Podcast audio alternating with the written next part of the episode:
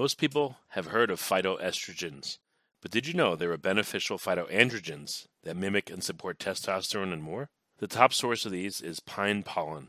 If you're looking for 100% natural hormonal support for men and women, you've got to try this. Right now, Lost Empire Herbs' best selling pine pollen is available for one penny plus shipping and handling. Go to geniuspollen.com to find out more and grab yourself a bag today. No hidden charges, no trial offer, no shenanigans. Just a low cost way to try Lost Empire Herbs' top product for next to nothing. Forget frequently asked questions. Common sense, common knowledge, or Google. How about advice from a real genius? 95% of people in any profession are good enough to be qualified and licensed. 5% go above and beyond. They become very good at what they do, but only 0.1% are real geniuses. Richard Jacobs has made it his life's mission to find them for you. He hunts down and interviews geniuses in every field sleep science, cancer, stem cells, ketogenic diets, and more. Here come the geniuses. This is the Finding Genius Podcast with Richard Jacobs. Hello, this is Richard Jacobs with the Finding Genius podcast, now part of the Finding Genius Foundation. I have two guests today. First, I have Dr. Michelle Kukla. She's a licensed clinical psychologist and a neuropsychologist with over 15 years experience in helping individuals cope with mental health concerns. She's the owner and founder of Healthy Living Counseling Center. It's a health consortium in the Chicagoland area that provides a premier, premier mental health care. Website resource for her is goodtherapy.org. And we, I'm also speaking with uh, Dr. Eugene Lipov. Uh, he's a Chicago based board certified anesthesiologist and a pain specialist. Uh, he's the first to use what's called a stellate ganglion block, SGB, to treat uh, PTSD, post-traumatic stress disorder in veterans and victims of uh, military sexual trauma, sexual abuse, etc. So uh, thank you both for coming. I appreciate it. Thank you. Thank you. We're happy to be here. Excellent. So it looks like the topic will be um, countering PTSD. I'm sure it's experienced by many people in their different professions and experiences. So I guess if both of you would weigh in a little bit, a brief sketch of your backgrounds, both of you, and how did you end up being concerned with PTSD? You want to go ahead first, Michelle?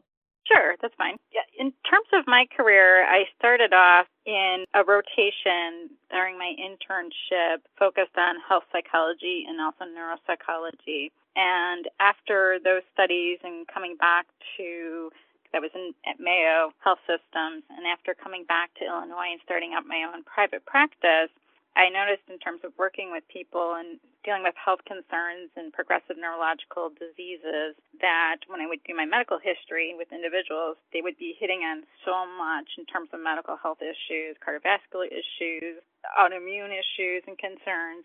And then when I would do my diagnostic interview, I'd get to the question about history of trauma and asking about what's happened between, especially between birth and age 18, that's when I'd be getting people coming up and letting me know that, oh, history of sexual molestation, sexual trauma, physical abuse, coming from a household with a lot of dysfunction. And I was very much familiar with Dr. Felitti and his adverse childhood experiences studies and research. And I realized for me to best help people adjust to their health issues, I really needed to become an expert in trauma. And that really launched um, my focus on really exploring methods and developing the expertise to help people heal the trauma, which then in turn helps them be healthier and manage any kind of medical issues or diseases that are going on for them, if not helping prevent and stave that off, since the research is pretty clear for those that have had trauma experiences, especially birth age 18, that it really dramatically increases the risk decades later okay. that they're going to have mental health concerns or physical issues. Right. Okay, and uh, Dr. Lipov, what's your background? Yeah, so basically, you know, I, I was interested in surgery. So, as a background before, so I'm a medical doctor. So I was working in surgery so I finished medical school, started my surgical internship, and then my mother killed herself three months into my internship. So my father had severe PTSD from World War II. So out of 10,000 people in his squadron, 100 made it home. So I believe he created very stressful environment, which I experienced. And then, you know, part of that led directly to my mother's death, I think. So that led me to a lot of interest in PTSD, but I really didn't do much about that until I started treating people with hot flashes, uh, which is something my brother and I came up with during investigation and trying to understand how the blocks, stellate block, help hot flashes. I came across a paper from Finland that suggested that stellate would help PTSD, and that's how I got into that. Oh, okay. So, you know, for people that don't know, um, clinically, how is PTSD defined? Like, what do you observe in someone that has it? Sure. So there's a cluster of four groups of symptoms we usually typically see. Um, first being avoidance, they've had a traumatic situation, they don't want to have any reminders. They might not want to watch a TV show that involves car accidents or cancer. They might avoid the location of the car accident. Um, another area of symptoms that we'll also see is arousal issues and reactivity, where they have difficulty falling asleep.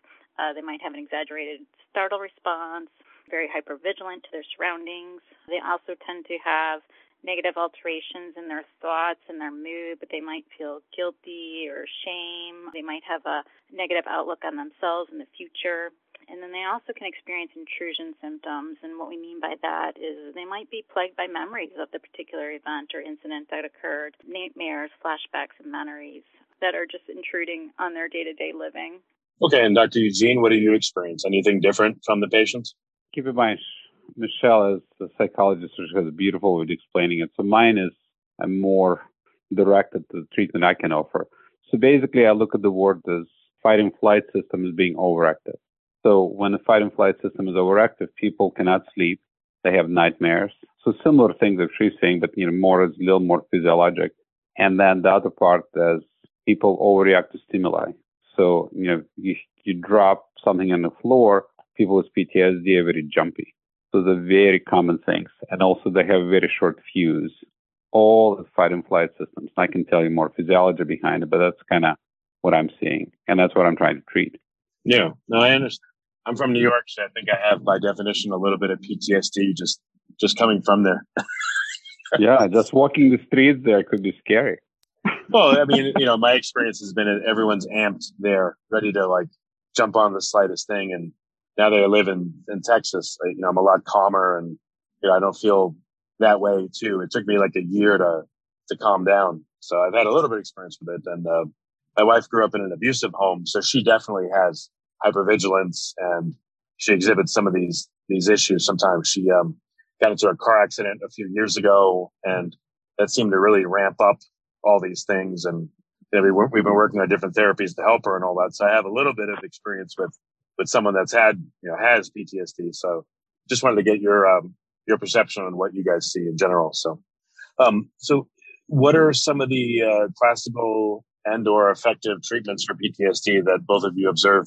Well, I mean, my, mine is kind of a relative newcomer to psychiatry. Right? I'm not a psychiatrist, so Michelle can talk about her therapies, and in fact, her therapy and my therapy work beautifully well together.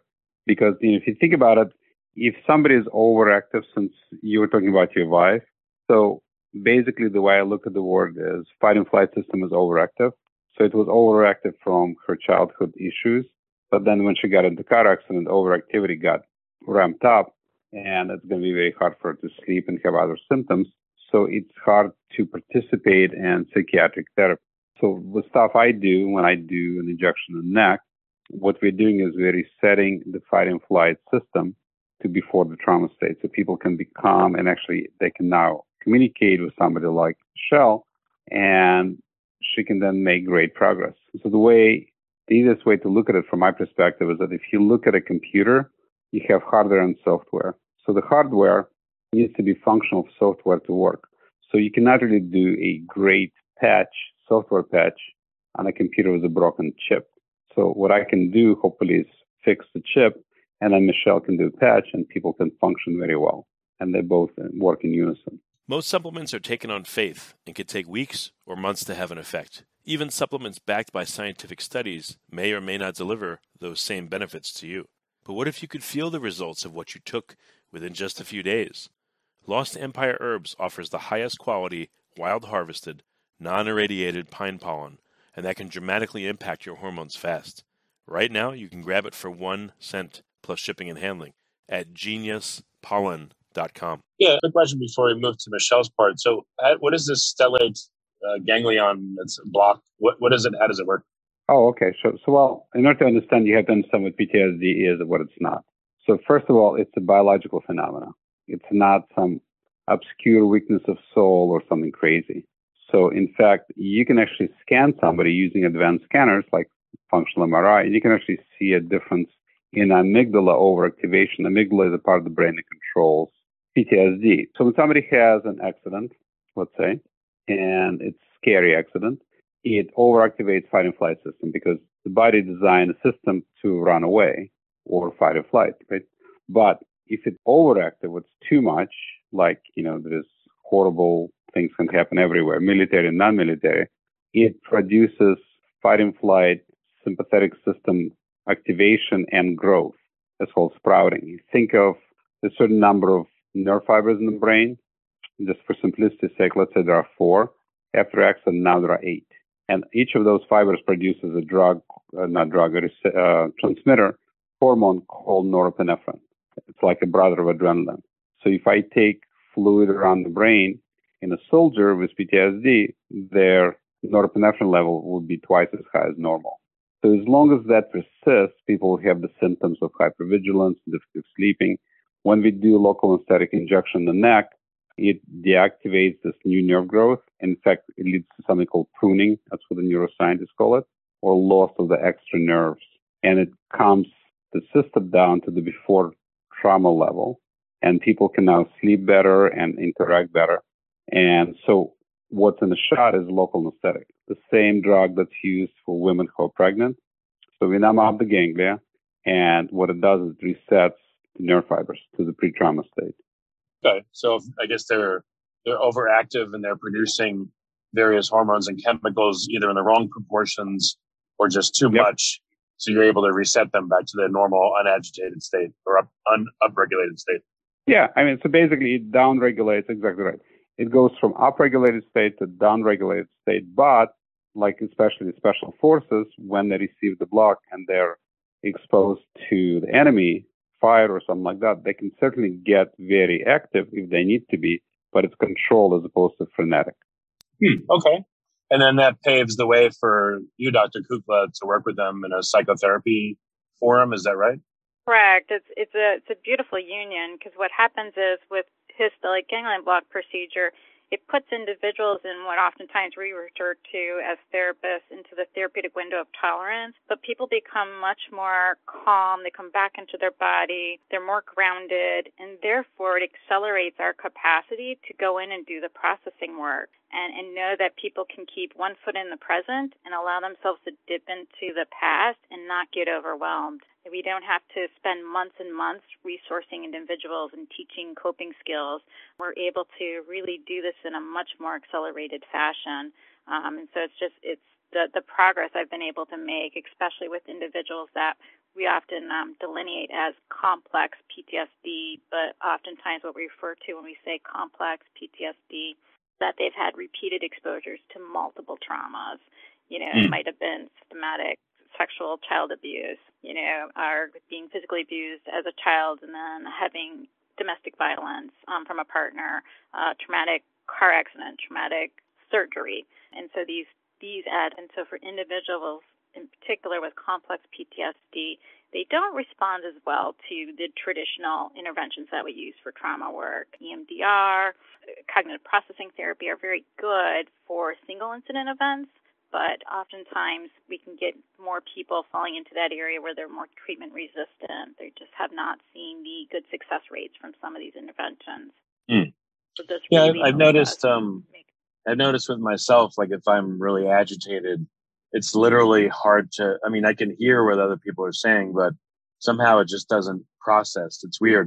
I would guess that people in this, you know, when they're in a very agitated or heightened state, like they literally don't hear or can't hear what you're saying or can't process it. So I'm guessing that's why those therapies might not be effective. Correct. Yeah, the traditional talk therapies, especially, we know through research that when we get sympathetically aroused like that, our prefrontal lobe goes offline. So that's our thinking brain. So, so now we don't have capacity to that part. So, yeah, absolutely. It's critical for us to really make movement and progress in therapy is to make sure that the person's well regulated and their prefrontal lobe is intact and they're about connection and not in this protective defensive state anymore with us and we do the processing work. Um, I should have asked this before, but is PTSD a downward spiral? Like when someone has it, if it goes untreated, does it tend to get worse or it's bad enough on its own sake that it just really interferes with normal living? Well, let, let, let, let me take a stab at that and then uh, maybe Michelle can help with that. But the thing that people, I think, don't realize that PTSD is associated with many other biological conditions. That's exactly what Dr. Kukla was talking about. Is they the chance of somebody having a heart attack is two, three times higher if somebody has PTSD, and then many other conditions, maybe cancer and things like that. So I think there is biological reason to try to fix it as quickly as you can. And as far as going downhill, if somebody cannot sleep or function and their brain is offline, they will have problems with the law. There is a much higher incidence of addiction and things along those lines, and they cannot function at work. So it is a down, downward slide. Before we get started, I have a quick favor. I've been self funding the Finding Genius podcast for five years now. I've done over 3,000 episodes. And as you can see on YouTube, we're up over a million views on the channel, which is fantastic. The next thing I really want to push on is to get up to 10,000 subscribers. Because once we do, we'll be able to put a donate button and uh, we'll be able to solicit donations uh, to help keep the podcast running and to also get the Finding Genius Foundation moving along. We have a big project studying anxiety, depression, and PTSD and working on a product to help people overcome these problems uh, because I've seen them explode recently after the uh, you know the last two years of the whole virus situation. So if you would, please subscribe to the podcast. That would help us tremendously. Give us a thumbs up. And check in the description for Buy Me a Coffee. It's about five bucks. If you could buy me a coffee, I'd really appreciate it. It would help keep the channel going. And I love coffee. Thank you. Yeah, I can see why people would be more prone to addiction too, because I've know, you know, smoke weed or do whatever it is, but I guess they're trying to get themselves in a more relaxed state. Maybe they just don't know how, and they they're just so agitated they can't get off the time and relax. So that's why they turn to those things. Good years there, Dr. Kukla, like psychologically. Sure. So one of the other things too, when we see people turning to substances or eating issues will start to occur as well, overeating, not eating enough, but they'll use those methods as well to again regulate the nervous system. They're making attempts to, you know, calm themselves down. So they'll misuse substances. They'll um, even sometimes hypersexuality will occur too. They're just ways to regulate the nervous system. Yeah. So I guess people are trying to engage in behaviors to help themselves calm down, but unfortunately, without guidance, it sounds like the behaviors are not good for them. You know, addiction, like you said, hypersexuality, eating disorders, etc. Is that correct? Correct. Yeah, exactly. That, they're not adapt. I'm sorry. Go ahead. Go ahead. That's okay. No, they're just they're picking unhealthy methods to try and regulate. The instinct is there. It doesn't feel comfortable to be in these heightened states of sympathetic arousal. So it's it's natural to investigate what might calm myself down, but in the long run, they are not healthy methods. But um, in addition to bad habits and you know problems with your health, potential heart attack, stroke, etc., which are bad enough, but is PTSD a degenerative condition if it's not treated, or does it just kind of stay at a certain level, but it, all these bad sequelae happen regardless. So you, let me see if I understand what you mean. Degenerative condition, you mean, is it, does it progress? Does it get worse? Is that what you're asking? Yeah. I mean, you know, like you said, it leads to all kinds of bad outcomes. But in addition, does PTSD, if it's untreated, does it progress and make everything even worse? Yeah. So, so to me, at least, PTSD itself can actually shrink the brain. So it can lead to direct nerve damage which is really a huge problem. And all those unhealthy behaviors can lead people going down. Certainly, PTSD can recede by itself, I think, but I think Michelle would know much more than I do about it. But overall, I would say, you know, not, not everybody is going to go downhill with PTSD, but significant percentage will. Dr. Kukla, what do you think?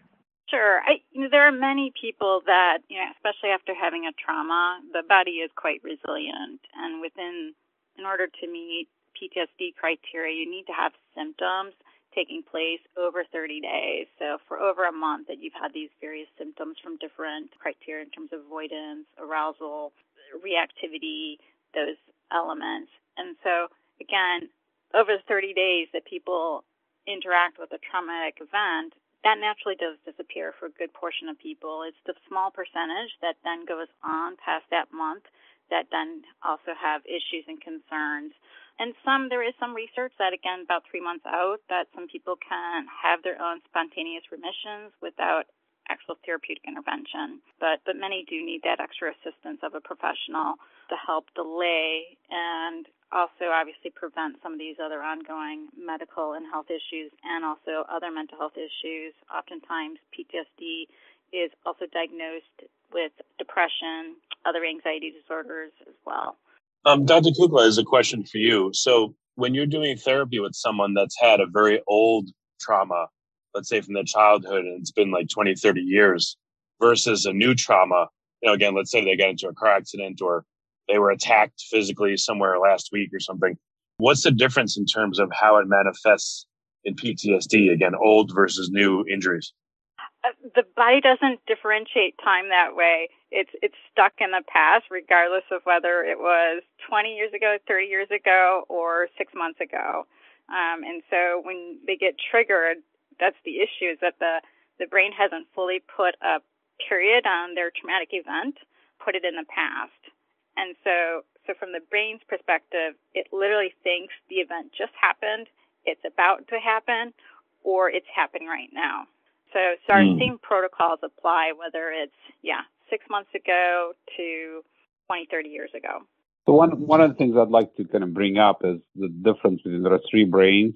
People talk about fish brain, reptilian brain, and the new brain. The reptilian brain is the limbic system. Limbic system, fight and flight, basic urges, sexual function, things like that. So all the advanced thinking that people work on, that's sabotaged by the limbic system. That's exactly what Dr. Kukla was talking about, that the time doesn't really matter. People just know they're miserable. It makes no difference when the event happens. Well, what happens uh, physiologically and psychologically as, let's say, you ask someone to to talk about this past event? Again, is there any difference between the event happening you know, a month ago versus 30 years ago when they recount the experience. And again, psychologically and physiologically, what happens to someone as they recount these experiences? So, I, from my perspective, not much difference. So, when it's a it's a severe event, right, and then people already have overreactivity stimuli.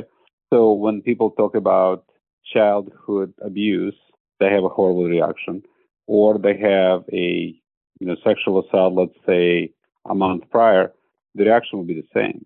It just depends which part of the memory. So there is two types of memories: intrinsic, extrinsic.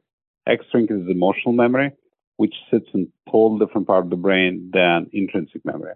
And so when something triggers the patient, the response will, will be the same. But if they see somebody that looks like an abuser, I had a patient that they she saw a patient that looked just like somebody who attacked her a few months prior, she would curl into a ball and be non-responsive. After I did the block, she saw him in the street, telling him to go to hell, and she was fine.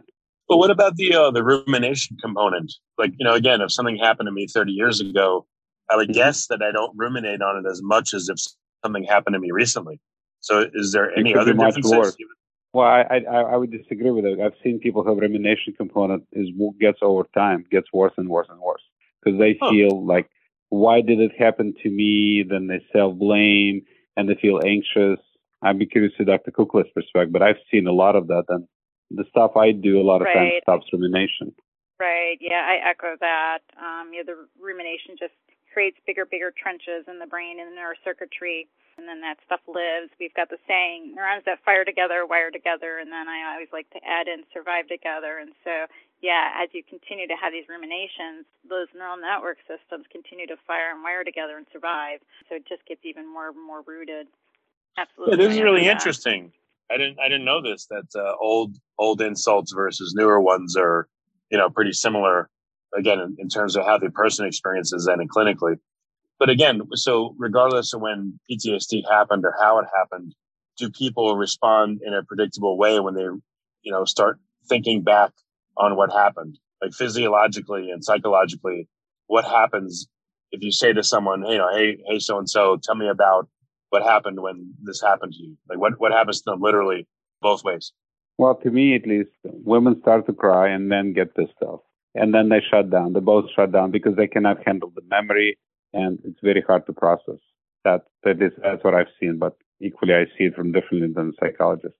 Sure, yeah from our perspective, if I go back to again that therapeutic window of tolerance where people are feeling a little bit more regulated, and if we use Dr. Porges's terminology of polyvagal theory, but they're in a state of ventral, which means again they're feeling grounded. Their vagus nerve actually has a bit of a break on, and they feel very much connected. They're more present oriented, and so when when people are dealing with trauma, they get pushed out of that therapeutic window of tolerance and they might go upregulated where they're you know anxious minds racing they might feel um, restless legs you know legs are pissoning they'll go upregulated there or some individuals will actually get pushed down and out of their therapeutic window of tolerance. And then we refer to that as hyporegulated, but they'll start to kind of want to collapse, they'll want to fold, they get very quiet, distant. Some will actually dissociate. Um, when they have not properly dealt with the traumas, and so, so yeah, from our perspective, we'll we'll repeatedly see people as being hyper aroused or moving into that hypo aroused area and out of their therapeutic window of tolerance. And the goal for us in therapy is, is to have people be able to look at their traumatic events and feel regulated while doing it. Um, feel that they're very present and know that that is the path and it's over. And feeling safe, having their nervous system feel safe, even though they're talking about a very traumatic event that took place in their life. Hmm.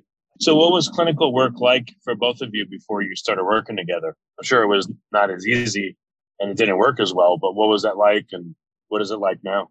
Well, from my perspective, it's very hard to find a really good, solid psychologist that is trauma informed because the psychologists come in the same kind of variety as doctor, uh, like MDs do, superb, okay, and not so good. So, you know, to me, Dr. Kukla is superb because she doesn't trigger patients. So she understands how to talk to the people carefully and not triggering them. And she can process the issues they're working with effectively because the stuff, you know, I know how to do the procedure quite well, hopefully after 35 years. But, you know, to really have truly good results, you need a really trauma informed psychologist. And that's where Dr. Kukla shines. And you, Dr. Kukla, what was uh, clinical work like before Dr. Lipov? Sure, it was it was much slower going, and oftentimes there were some individuals that we didn't address their actual traumatic events and incidences. We were just focusing on resourcing the individual, helping them once they get triggered, whether they get over aroused or under aroused, that they have the skills and the techniques and methods to bring them back to a place of safety and feeling grounded. And and with his brilliance of bringing this biological event to be able to help mental health, it just really accelerates our capacity to now really process a lot of these memories where some people just never would have moved that far. Just again, we would have just stuck with resourcing individuals, and we're also able to do it in a very, very gentle and compassionate way. I'm, um, and that's what I've been dedicated for years. Is I'm not a fan of people sitting and talking about their worst nightmare repeatedly over and over again, hoping for desensitization. And most of the techniques and methods I use, very, very little talk goes on. And I'm certainly not doing anything to have them relive um, their traumatic event. And so with the stellate ganglion block, that really gives us added extra security that I can I can do this in such a gentle, compassionate, effective, and accelerated way. It's been it's been amazing.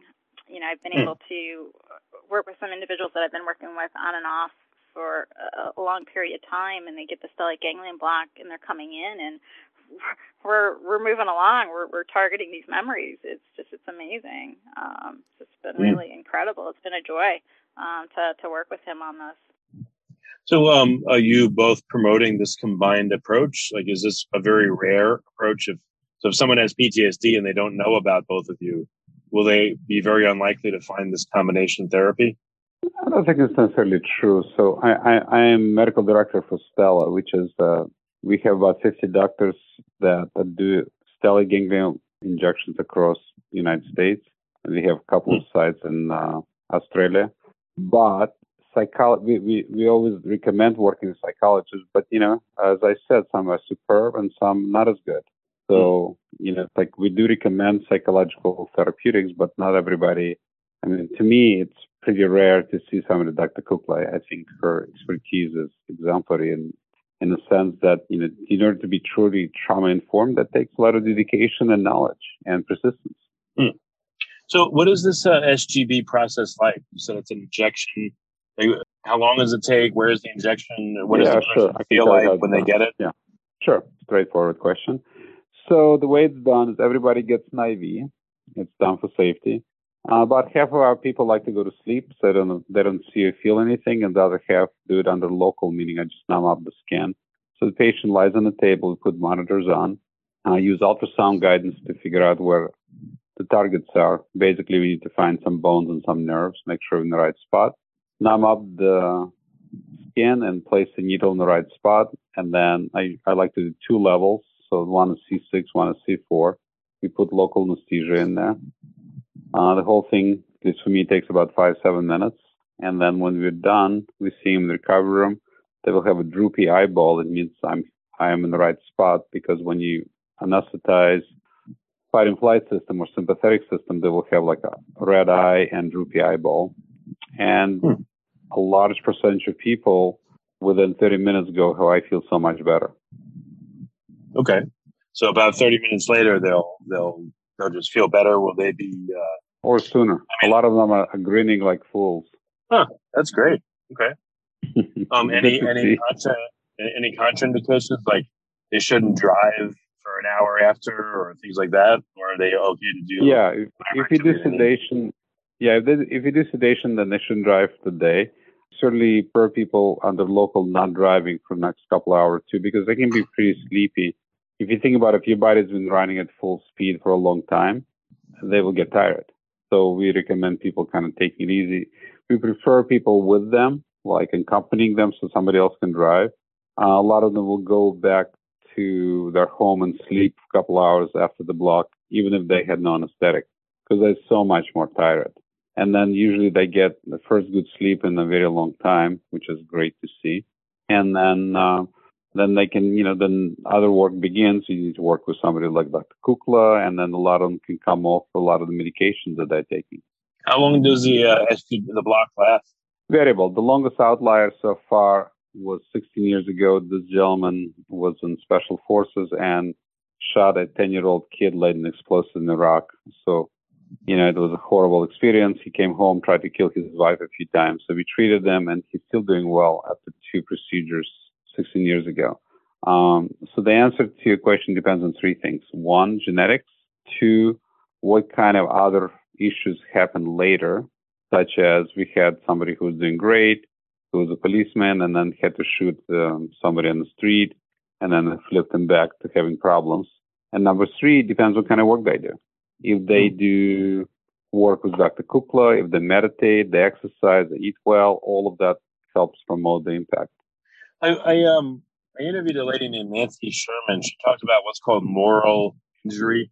I guess she works with people in the military, and you know, after moral injury. Uh, moral, M O R A L. Um, moral. I guess, yeah. I don't know if there's a term that you know. Maybe it's just a term she has, but you know, based on the job someone has, if they do it for X number of years, they're changed by it. You know, let's say again, you were in special forces and you had to, you know, assassinate people multiple times throughout the years I would guess it would be hard to go back to quote unquote normal civilian life because of you know what you did before. Or let's say you were a you know a judge in a criminal court, and for years and years and years, all you see is people in trouble doing bad things or lying to you, etc. You know, it seems like that kind of stuff um, damages you based on the job you do. So this this lady calls it moral injury. I don't know if you ever run into that. It sounds like that's what you're describing, but I don't know if um, you know that's a no, term I, that's familiar actually, to you. You have a moral injury, M O R A L injury. Yes, that, that, yes. that's. Uh, I, am very familiar with that. So, yeah, go ahead. We go do, ahead. sure. I do work with that quite a bit. Um, it's yeah not uncommon, especially when we're working with military members and veterans to have that exposure piece there, the moral injury. And um, General um, Mukiyama uh, is really well known for his work with this area too. And he's actually um, we're in the Chicagoland area, and he is connected with one of the local veteran administration hospitals by us. So, but but yeah, it it it can really be challenging to help people recover from that. Hmm. And um, but, if someone but, has, uh, good. Go ahead. That's okay. Go ahead. No, so my, so the way I look at the mortal injury, I, I, I there are interesting components to it from my perspective. Again, I look at it in a physiologic fa- fashion. So, you know, basically to me, mortal injury is you're doing things that morally you feel repugnant. Basically, that's what it is on a, on a continuous basis. But fight and flight system gets to be part of that, and they get people get traumatized by that behavior. So if you can calm down the fight and flight system and then process it, and you know, like for example, a gentleman that shot a 10 year old child he did not want to do that, but he was trying to protect his quad.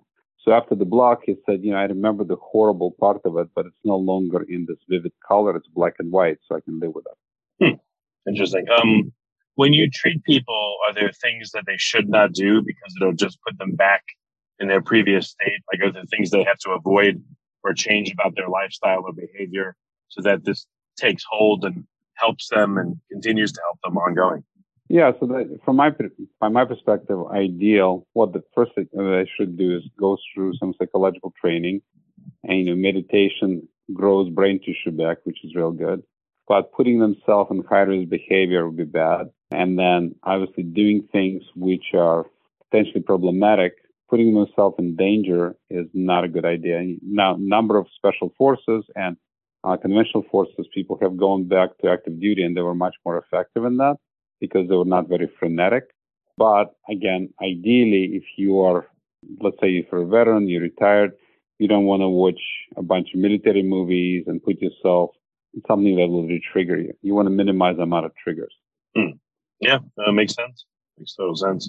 Well, very good. Um, you know, unfortunately, uh, I know you guys can't help the entire world, but for listeners that want help with this or want a referral, where can they go to learn more about this combined process and, PTSD themselves and to get help? Where should they go? So, listen, you can find me on stellacenter.com is the website that, you know, I'm, I'm certainly practicing through that organization. And if people don't want to travel to Chicago, they can be treated in other places. We have a number of physicians providing those services. Um, as far as Dr. Kukla and I, we definitely do it in Chicago, so I'm sure she has her website. Okay. And Dr. Kukla, any other resources that you'd like to give? I, sure. I, you know, just in terms of uh, the nonprofit side, Erase PTSD Now, uh, we have such an amazing mission there in terms of trying to fundraise and make it possible for those that, especially in marginalized communities, to perhaps have access to this uh, through a scholarship. And I'm just so proud to be involved in that part uh, there are so many people. You know, there's 12 million people they estimate a year dealing with PTSD, um, and and many of them come from you know high risk areas where they've been sex trafficked, you know high areas of gun violence, and so for these individuals to have access to this procedure is just it's amazing. And so I'm just yeah I'm thrilled to be part of that and trying to help the efforts of fundraising so that you know our serious hope is that for those that can't afford this procedure themselves that they do have access to it still through the foundation. Mm. Okay. Well, that's excellent. The, the website for that is. Mm. I was just going to give you the website for the non-for-profit. It's eraseptsdnow.org. Okay, excellent. Well, very good. Uh, both of you, it's been really great to speak to both of you. I, I really like this combined therapy. I think it sounds incredibly promising. And uh, thank you both for sharing your wisdom on the call. I really appreciate you being here. Thank you. Have a great day. Thank you. We're very happy to be here. Excellent. Remember, before you go, to grab your one penny bag of pine pollen for all the amazing, all natural hormonal support that men and women the world over are raving about. Try it out and see how it works for you. All you have to do is head to geniuspollen.com to grab your bag today. Within days, you may be able to notice greater energy, more focus, added recovery, and more. Again, please visit geniuspollen.com to learn more now. Thank you. You've been listening to the Finding Genius podcast with Richard Jacobs. If you like what you hear, be sure to review and subscribe to the Finding Genius podcast on iTunes or wherever you listen to podcasts. And want to be smarter than everybody else? Become a premium member at findinggeniuspodcast.com. This podcast is for information only. No advice of any kind is being given. Any action you take or don't take as a result of listening is your sole responsibility. Consult professionals when advice is needed.